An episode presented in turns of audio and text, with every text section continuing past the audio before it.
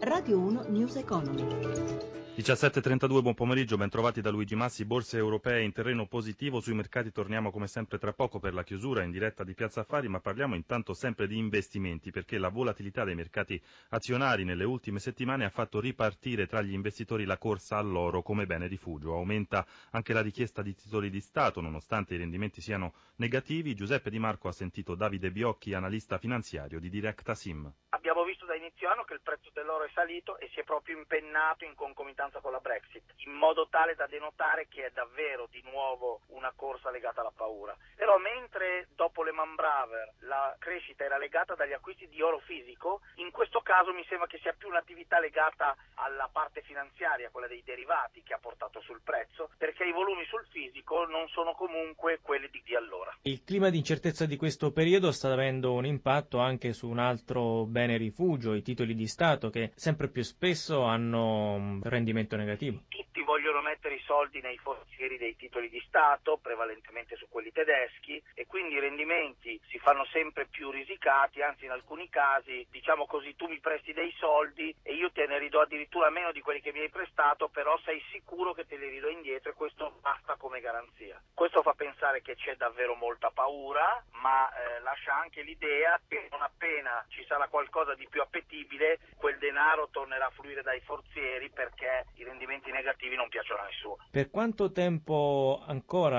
si concentreranno gli acquisti sull'oro e sui titoli di Stato? Credo che già abbiamo visto una forte impennata dopo la Brexit sull'oro e credo che adesso il prezzo si tornerà a stabilizzare. Per quanto riguarda invece i titoli di Stato, finché non ci sarà una situazione più equilibrata sui mercati e magari un ritorno alla crescita accompagnato da un ritorno dell'inflazione, io credo che la situazione tenderà a rimanere tale. Cambiamo argomento, la Confagricoltura scende in campo contro il caporallato, il settore agricolo occupa un milione di lavoratori, un terzo dei quali sotto i 35 anni, spesso però gli imprenditori del comparto sono accusati di sfruttamento della manodopera, in particolare degli extracomunitari. Le associazioni di categoria però respingono le accuse, il presidente di Confagricoltura Mario Guidi al microfono di Sandro Marini.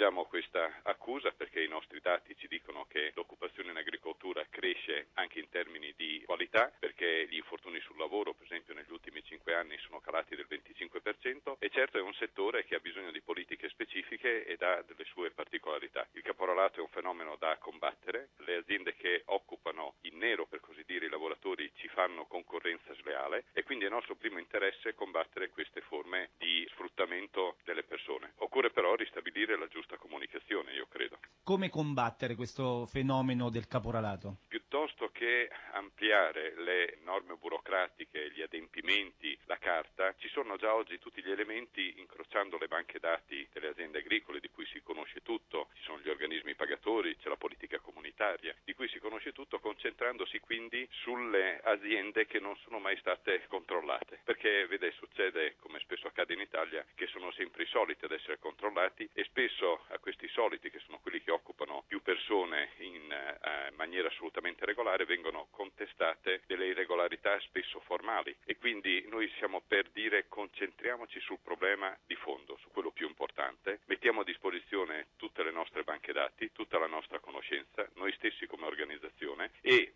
se le forze dell'ordine e gli ispettori ci seguono in questa battaglia vera contro una piaga endemica del nostro paese, io credo che riusciremmo sicuramente a sconfiggerla. 17.36 chiusura dunque delle borse europee, Marzio Quaglino dalla redazione di Milano a te.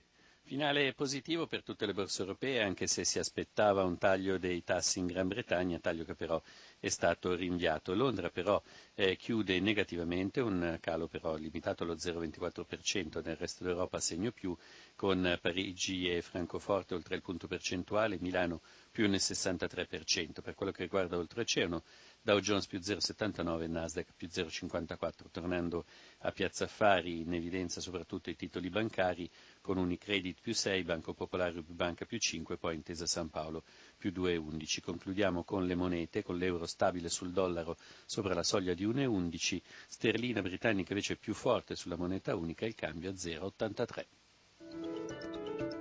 E sono le 17.37 minuti, News Economy a cura di Roberto Pippan torna domani alle 11.32 in regia Renzo Zaninotto da Luigi Massi. Buon proseguimento d'ascolto su RAI Radio 1. Radio 1 News Economy.